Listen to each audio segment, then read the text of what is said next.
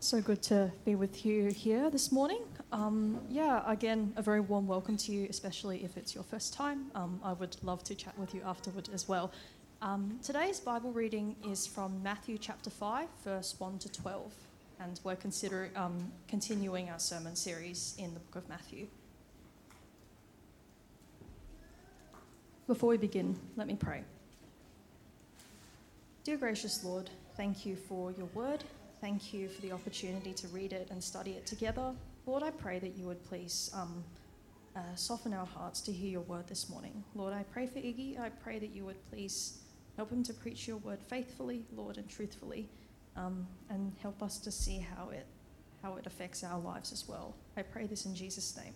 Amen. Matthew chapter 5, verse 1. Now, when Jesus saw the crowds, he went up on a mountainside and sat down. His disciples came to him, and he began to teach them. He said, Blessed are the poor in spirit, for theirs is the kingdom of heaven. Blessed are those who mourn, for they will be comforted. Blessed are the meek, for they will inherit the earth. Blessed are those who hunger and thirst for righteousness, for they will be filled. Blessed are the merciful, for they will be shown mercy. Blessed are the pure in heart, for they will see God. Blessed are the peacemakers, for they will be called children of God. Blessed are those who are persecuted because of righteousness, for theirs is the kingdom of heaven. Blessed are you when people insult you, persecute you, and falsely say all kinds of evil against you because of me. Rejoice and be glad, because great is your reward in heaven. For in the same way they persecuted the prophets who were before you. This is God's word.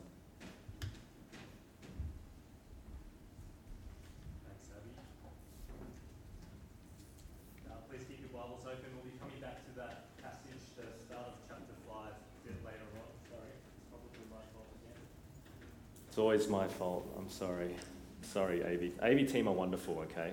They don't make these mistakes. It's often me. I don't turn on my, my microphone pack. Now, just keep your Bibles open to the start of Matthew 5. We'll be returning to that a little bit later in the sermon. Uh, I hope you had a good chat about your things that you thought were important in the past but have changed now. Now, I've got a question for you. Who here loves coffee? Hands up if you love coffee. Hands up. Yep. Some hands up straighter than others. That's great.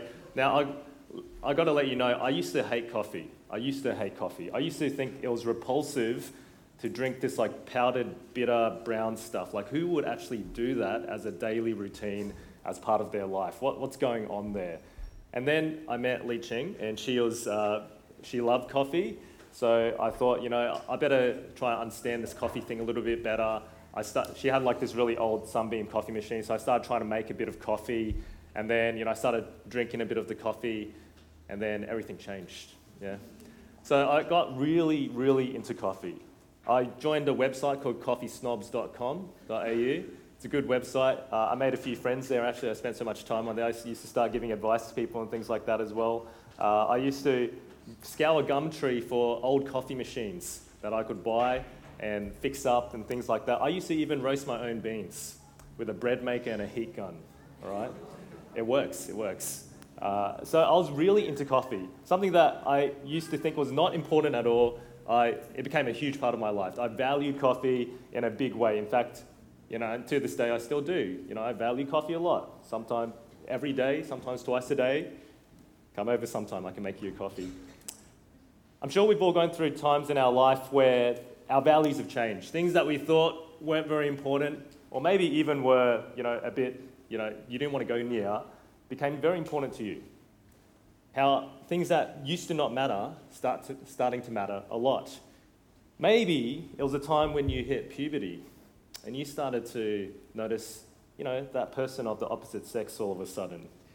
Maybe it was when you became a parent and all of a sudden it became really important whether a cafe had a high chair or a play area, yeah, and everything changed. Whereas that didn't matter before. Parents know what I'm talking about. But let me tell you, the biggest reorientation of our life, the biggest change of our values, where things that we didn't think were important before are now extremely vital and important, is when we meet Jesus Christ. Because when we meet Jesus Christ, everything changes. It's a complete revolution. I want to show you today the values of Jesus are completely countercultural, completely upside down to everything the world has been telling us from the day that we were born. And that shouldn't surprise us because Jesus is the most countercultural figure in all of history. Now, friends, last week we looked at Jesus beginning his ministry. Pastor Matt talk, kicked off our series on discipleship here. And the key message of Jesus Christ as he started his mission was this Repent, for the kingdom of heaven is near. Repent, for the kingdom of heaven is near. Turn around, do a U turn from your old way of life. There's already a revolution there, isn't there? Because the kingdom of heaven's near. And when Jesus is talking about the kingdom of heaven, as we heard last week, it's not so much about a place per se, but it's about this reality where Jesus is king and all who follow him have life. It's not just about the future, it does include that as well, but it's about right now as we follow Jesus Christ. We're living the kingdom life, following the king. So Jesus, he starts calling disciples to follow him, and we come to a part of Matthew today that is famously known as the Sermon on the Mount. And it is here that Jesus really te- starts teaching on what it really means to be his disciple. He outlines the pattern of life for those who call themselves citizens of the kingdom. And we'll see that everything that he talks about is completely shocking, it's completely revolutionary. So we'll come back to the start of chapter 5 a bit later on, but I'm going to start a little bit further on um, as we go to our first point, which is radical righteousness. Now, when I was doing my MTS apprenticeship down in Sydney at UNSW, I used to walk around campus and I used to talk to students just about life and stuff. And it was really good because students have a lot of time, they don't do anything, they're just sitting around, so they're happy to have a chat. So I used to ask this question to people, uh, which is a bit of a cliche question, but it's amazing the conversations you get out of it. I used to just ask people, so, you know, you, why are you here? Like, um, what do you think is the purpose of life? You know, what's the meaning of life for you? More often than not, I get a response that went something like this to be a good person. Yeah, that's, that's how I do my life, to be a good person. Now, who here thinks that's a good aim, to be a good person? Yeah? It's a, it's a good aim. It's actually a good aim, isn't it? Of course it is, Christian or not. We should be good people. But I wonder if you realize what good really means. As Jesus teaches this sermon, he makes very clear that obedience to the law is vital for those who belong to the kingdom of heaven. He hasn't come here to abolish the law, he's come to fulfill it. No, nothing will disappear from the law. Obedience to the king is important. So much that he says this in verse 20. Have a look at Matthew 5, verse 20 in your Bibles. It's coming up on the screen too if you don't have a Bible with you. For I tell you that unless your righteousness surpasses that of the Pharisees and the teachers of the law, you will certainly not enter the kingdom of heaven. Now, the Pharisees were the ultimate righteous people. These were the people that you, you know, the modern day equivalent would be the people that never missed church, never missed a Bible study, always prayed, always gave generously. In fact, you look at them and say, these were holy people. They knew their Bible off by heart, memory verses, all those things, the whole scriptures. So, how on earth can you have a righteousness that surpasses these people? How can you be more good than these people? Well, let me show you what Jesus says. It's quite surprising. Matthew 5, verse 21.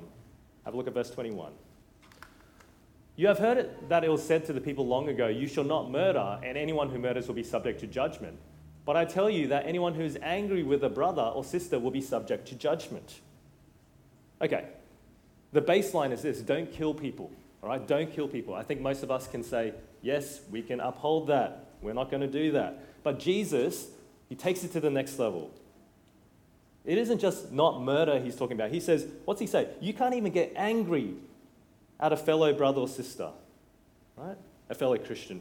You can't even say, you idiot, to someone, or you might go to hell. That's what it says here. You're liable to judgment. Jesus is saying that being angry with someone is as bad as murdering them. Now, this is radical. This is, this is extreme. Let's go on. Matthew 5, verse 27. Verse 27, have a look. You have heard that it was said, You shall not commit adultery, but I tell you that anyone who looks at a woman lustfully has already committed adultery with her in his heart. If your right eye causes you to stumble, gouge it out and throw it away. It is better for you to lose one part of your body than for your whole body to be thrown into hell. Now, I think we can all agree here that cheating on your spouse is a wicked, wrong thing to do. Adultery. But Jesus is saying here that even looking at someone lustfully, with sexual desire intent in your heart is just as bad. So much so that you need to do whatever it takes to prevent that happening, extreme measures to prevent it happening. This is important. This is extreme, what he's calling us to.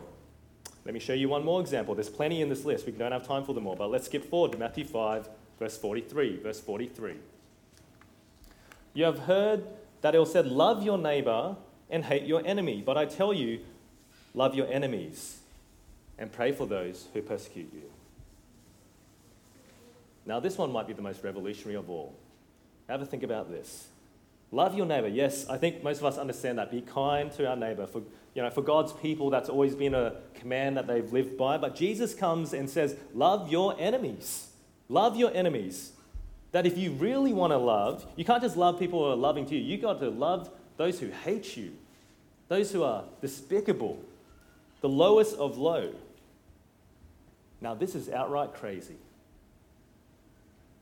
Who would do that? Friends, these are just three examples of the teaching of Jesus in this section. This whole section is filled with Jesus' call to a radical form of righteousness. Absolutely radical, revolutionary. It seems like Jesus has amped things up to the next level, hasn't he? Yeah, he's just taken things to the next level.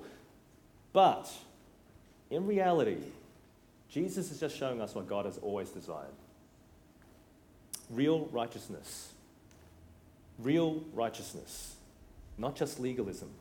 Not just outward behavior, but inward heart change.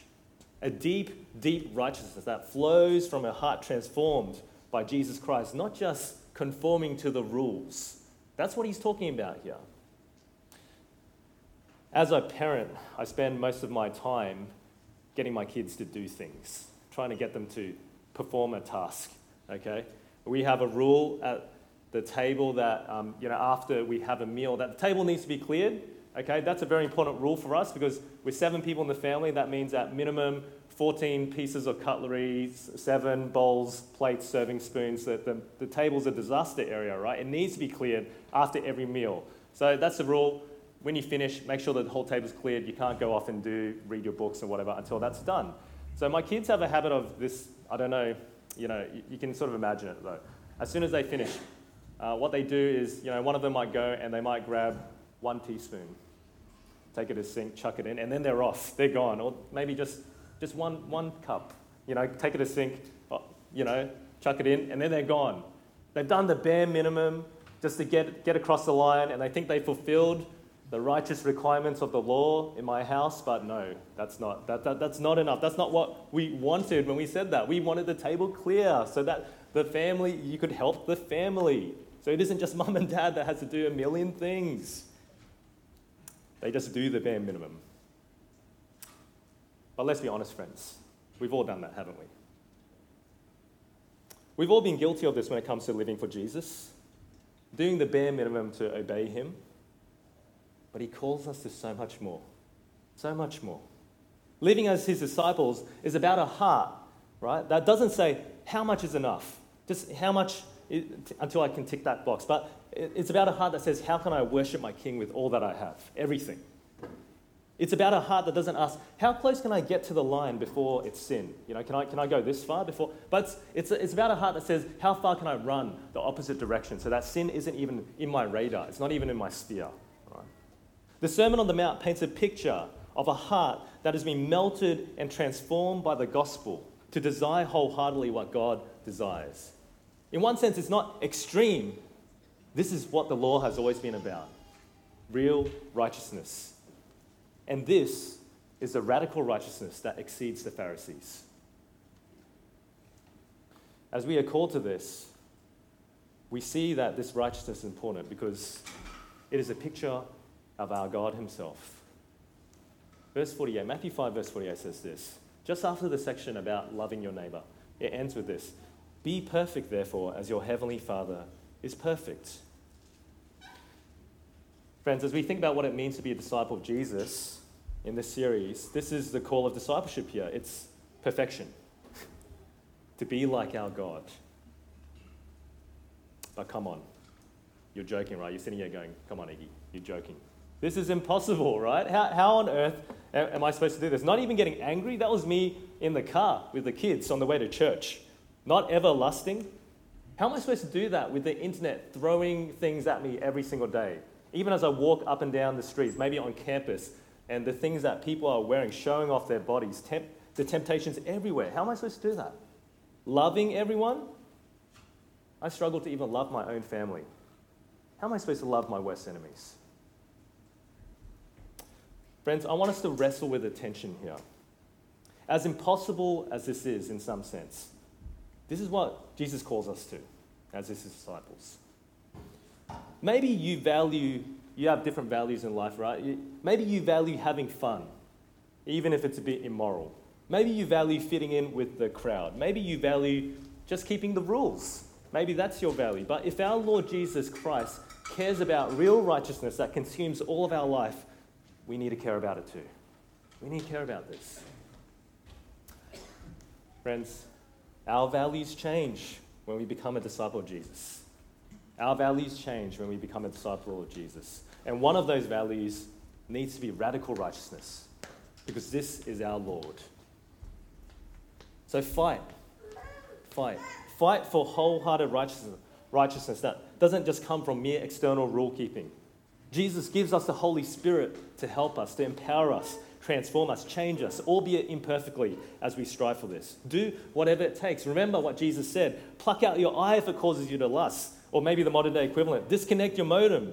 Don't go to those bars and clubs. Whatever will cause you to sin, get rid of it. Righteousness really matters. Righteousness matters. And let me tell you something as you strive for this righteousness, the world will think you are crazy for not going along with their ways. The world will tell you, your friends will tell you, your family will tell you, why do you care so much about being such a good person? Why, why is this so important to you? Loosen up, have some fun, stop being so serious, right? Your values won't be in line with what they value. You will stand out. But that's okay. You're supposed to. This is what it means to follow Jesus Christ, your Lord. The path of following Jesus, it's completely countercultural because you're following someone who's turning the world upside down. And now let me bring you back to that tension. We're to live out this radical righteousness. All right, I just want to say that very clearly. On one hand, we're to live out this radical righteousness. This is the call that Jesus has called us to, empowered by the Spirit to do this. But yes, you are right. Ultimately, it's impossible. How can we be perfect like God? How can we be perfect? How can we actually perfectly follow these high demands? The answer is we can't. We can't. Here's the tension. We have to acknowledge that. It doesn't mean we don't try, but it's important to come to grips with the big truth. We can never be righteous enough. We need help. And that drives us to our next point, which is countercultural blessings. Countercultural blessings. So keep that in mind. We need help. Have you ever looked up the, uh, the hashtag category, hashtag blessed, uh, on Instagram or Facebook or something like that? I did a, I did a really quick search, and man, there's a lot of different things put into this category for blessings. On Instagram, I think there was 150,000 posts last time I looked up hashtag blessed. Um, here's a few of the ones that I saw uh, recently that picked up. Some are really nice. This is a really nice one. Happy birthday to my little girl who made me a dad. I'm forever proud of you and the difference you're making in the world. Every day with you is a gift, and thanks for being my best friend. How amazing is that post? I don't know who these people are, by the way. I'm just, I just sort of did a search and found these. That's amazing. That's a blessing, isn't it? You know, that family, that tightness, that closeness. Hashtag blessed. Um, here's another one. I'm really going to Super Bowl. Like I've turned in over the years tuned in over the years through the TV and been at Super Bowl parties, but man, to actually be there. Hashtag blessed. Super Bowl, blessed. Hashtag blessed. All right, I think I got one more here. What's the last one I forgot? Gorgeous morning in Medina Valley. Find a job you love. You'll never have to work a day in your life. Hashtag blessed. She looks happy, doesn't she? Yeah. Hashtag blessed, right? But there's lots of different things like people talk about when it talks about blessings. And I wonder when you hear the word blessings, to be blessed what you know you what you think about. Well, I want to show you what Jesus says about blessings. Matthew 5, verse 3. Have a look in your Bibles or it's coming up on the screen. Blessed are the poor in spirit, for theirs is the kingdom of heaven. Blessed are those who mourn, for they will be comforted. Blessed are the meek, for they'll inherit the earth. Blessed are those who hunger and thirst for righteousness, for they will be filled. This section is commonly known as the Beatitudes, which means blessings. And it's, it's important to note this isn't a to do list to enter, to enter heaven, all right? You, you should do all these things, you'll get. It describes the norms of the kingdom of heaven. This is what it's describing. It describes the way of life for those that follow Jesus, the blessed way for those who are kingdom citizens. But when you read that list, I, I wonder what you think. It doesn't sound much like blessing, does it? Poor, mourning, meek, hungry, thirsty. Doesn't this sound more like curses? Our first problem is that we've misunderstood blessing. The word blessing isn't primarily about getting stuff, it actually means to be approved by God. And as we see, as, and as we'll see, what God approves of, what his values are, are completely countercultural to what the world values. Have a look at Matthew 5, verse 3 in your Bibles. Have a look there. So I want you to have a look in your, in your Bibles and we'll, we'll spend a bit of time in each one quickly. Number one, blessed are the poor in spirit, for theirs is the kingdom of heaven. Now, being poor in spirit is a personal acknowledgement of spiritual bankruptcy. Right? That's what it's saying here. It's a confession that we can bring nothing to the table except sin. And we fall short, so far short of what we're meant to be. In essence, it's saying, I am a sinner. I've got, I've got nothing to offer you, God. I'm poor. I've got nothing to offer you spiritually. And this, friends, is the first one because this is the foundation for us as disciples of Jesus. As we strive for radical righteousness that we've been talking about and fall short. As we try and live the way of Jesus Christ and strive, we need this as our foundation. We need to be convinced, convinced that if it was up to us alone, we will never be right with God. We'll never be good enough for God. And this conviction, it's so important because when it truly grips our heart, it leads to us, it leads to only one thing. It leads to us saying to God, We need help, and you're the only one that can help me. The world doesn't value this neediness right, that Jesus commends. It values self sufficiency, independence. Many of us here um, know this. Many of us sitting in this room are from migrant families. Yeah? Our families have moved over to give us a better future, right? They never wanted us to be in need, right? Because they were in need. They struggled. And they're doing all this for us. Have your parents ever said stuff like this to you? I want you to have options. You know, I want you to have as many opportunities as you can. I, w- I want options for your kids as well. I want you to have a comfortable lifestyle because I, n- I never had that. They didn't move here so you could be poor and depending on others. All right? That's not, that's not what our families want for us. But what if I told you that the most fundamental value to the kingdom of God is being needy? Because this is what Jesus is saying to us today. We need help we need help. We are spiritually bankrupt. We are poor. We bring nothing to the table that will commend us to God. And we need help because when it comes to the blessing of receiving the kingdom of heaven, only Jesus can help us through his death and resurrection. Only he can forgive our sins. Only he can give us new life. Only he can help us and empower us to live following him. And when you come to him lowly and needy, trusting in him, he will bless you. The promise is this the kingdom of heaven is yours. But it all starts with neediness. Neediness. This opening verse frames everything that follows. Uh, have a look at verse 4 with me. Blessed are those who mourn, for they will be comforted. Blessed are those who mourn, for they will be comforted. One of the most common responses I got when I walked around campus asking what's the meaning of life was, um, uh, as well as uh, people saying, you know, uh, what, what did I say people said before on campus? I forgot. I'm, I'm, to be a good person. Sorry, I had a brain blank. Thank you. You're listening. That was a test. Yeah. One of the other common responses I got was this. You, you might be able to guess what it was. Well, what's the meaning of life? People used to say to me, to be happy. To be happy. Yeah. That's the second most, or both were on par, I'd say. But Jesus says this God blesses those who mourn. Who mourn. But mourn over what? The Old Testament gives examples of God's approving of those who mourn, people who are God blessing those who are sad, but their grief is always over sin. Their grief is always over sin. Those who are broken and deeply convicted over their personal rebellion against God and about the state of the world, disciples of Jesus should look at our society and actually mourn, right? We should look at the state of our society and the immorality that's been elevated, the materialism, the sex, the, just the state of things around us. And we should weep at this, actually, that sin has infected our world in this way. Are you sad about sin? Well, Jesus says you will be comforted. Verse 5 Blessed are the meek, for they will inherit the earth. The world celebrates the proud, the go getters who assert themselves. God blesses those who are humble, lowly of heart, trusting in God patiently. This is the heart of Jesus as he talks in Matthew 11. He's lowly, he's gentle. Uh, verse 6 Blessed are those who hunger and thirst for righteousness, for they will be filled. The world values immorality and self indulgence. God values a deep desire in his people for radical righteousness and holiness. This is what we talked about in our opening point. Verse 7 Blessed are the merciful, for they will be shown mercy. The world thinks that mercy is weak, but God values mercy. Mercy is a loving response towards the misery and helplessness of others. If we're a kingdom citizen, a disciple of Jesus, we should be characterized by compassion towards others.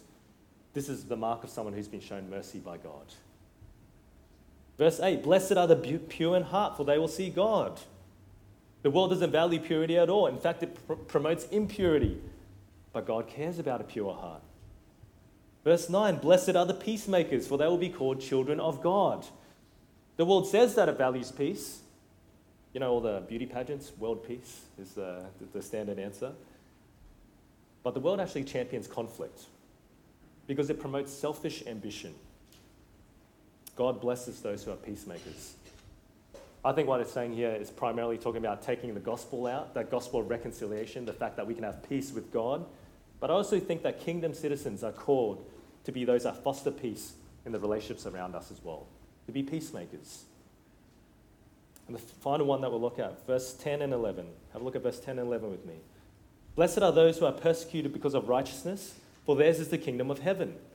Blessed are you when people insult you Uh, persecute you and falsely say all kinds of evil against you because of me. Rejoice and be glad, because great is your reward in heaven.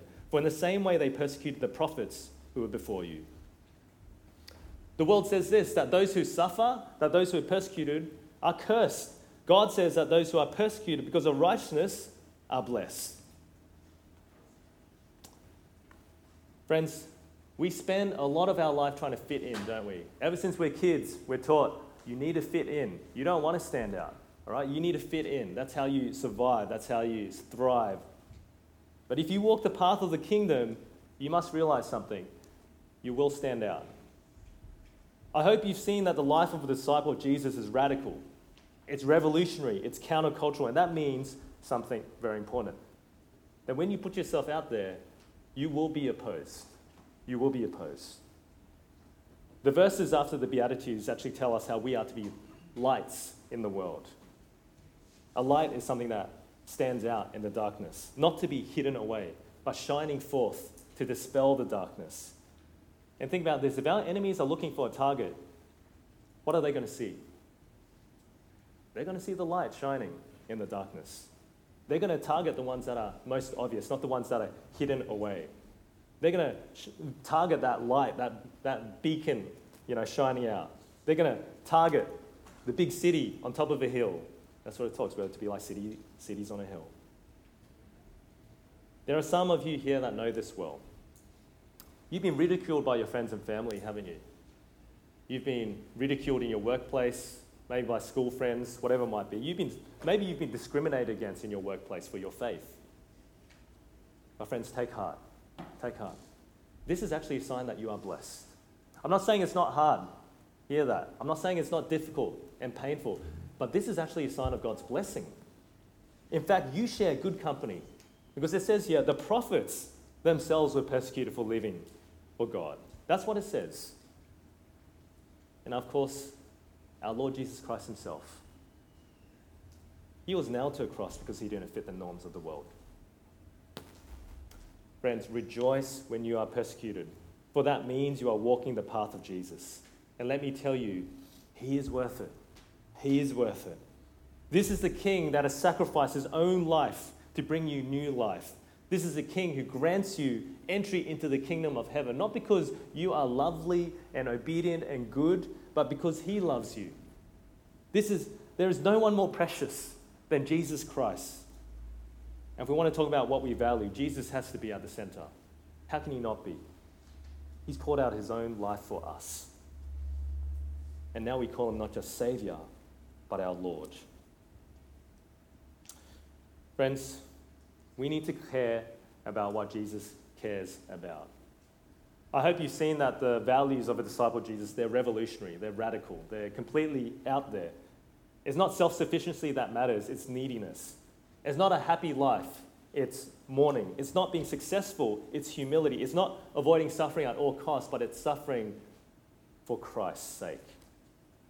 And when we do these things, the world is going to think we are crazy. That's just the reality. But then, you know, when, when in the past, I think if we looked at this list, you would have thought these things were crazy, right? Honestly, like they're ridiculous. But then what happened? We met Jesus and everything turned upside down. Our values were turned upside down. Everything changed.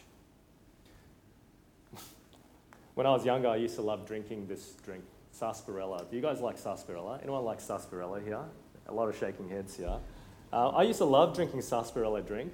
Um, and one summer, one hot Brisbane summer, I remember I wanted to drink a can. So I got a can from the storeroom. Um, there was a lot of warning signs. It was warm, very warm. Uh, when I opened it up, it was like all thick and there was like really thick bubbles that came out of it. But I thought, oh, I'm going to drink it anyway. So, because uh, I just wanted to drink it, I love sarsaparilla drink. So I drank it. And what happened after that was that I, uh, a day later, I developed severe stomach pains, all right? Really severe stomach pains. A few days later after that, I developed appendicitis. Um, I don't know if it's because of the sarsaparilla. I don't know medically if that's possible, but I do blame the sarsaparilla for that. Um, to this day, I can't go near the stuff. It repulses me, right? I see, I'm like, I do not want to go near that thing. I used to love it. I used to love it, honestly. But now there's nothing that I, I don't want anything to do with it. My values completely change, right? Our values change when we become a disciple of Jesus. Everything Friends, let me tell you, everything you used to love, you used to think was good, you used to think was important, these things change. We used to love sin, right? So good, so enjoyable. But you don't love sin anymore.